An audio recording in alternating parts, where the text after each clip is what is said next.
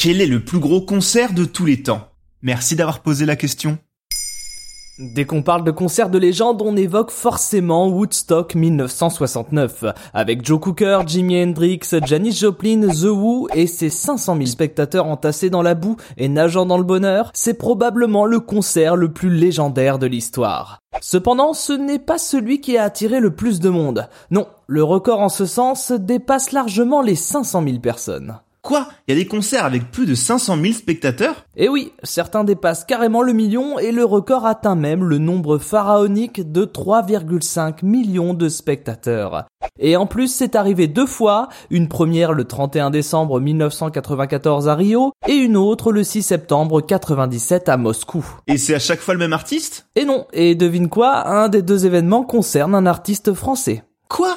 Un artiste français a réussi à réunir plus de 3,5 millions de personnes Mais qui c'est il s'agit de Jean-Michel Jarre, à qui la Russie a confié la tenue de ce show pour les 850 ans de la ville de Moscou. Et il faut savoir que le compositeur français de musique électronique n'en était pas à son premier coup d'essai en termes de concert géant, puisqu'avant ça, il avait déjà réussi l'exploit de réunir 2,5 millions de personnes place de la Concorde à Paris en 1990. Si à chaque fois ces concerts gratuits ont révolutionné le monde de l'événementiel, ils ont également inscrit l'artiste dans le Guinness Book des records. Le deuxième record appartient à Rod Stewart.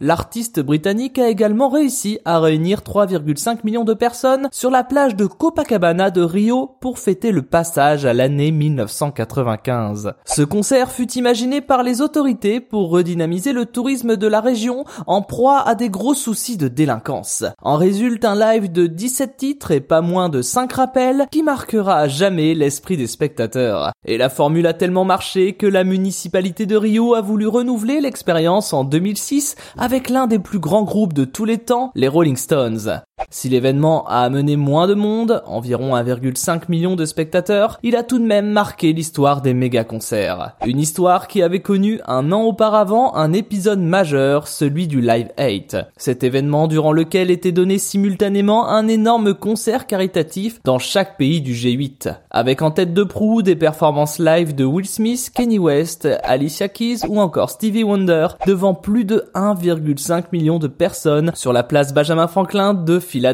Et c'est en ça que les giga-concerts sont utiles. Avec leurs chiffres impressionnants, ils permettent de marquer les esprits. Ici, le Live 8 avait pour but de faire pression sur les dirigeants des pays riches afin d'annuler la dette des pays pauvres, notamment ceux d'Afrique. Car oui, il est toujours plus aisé de se faire entendre lorsque l'on est accompagné de plusieurs millions de personnes.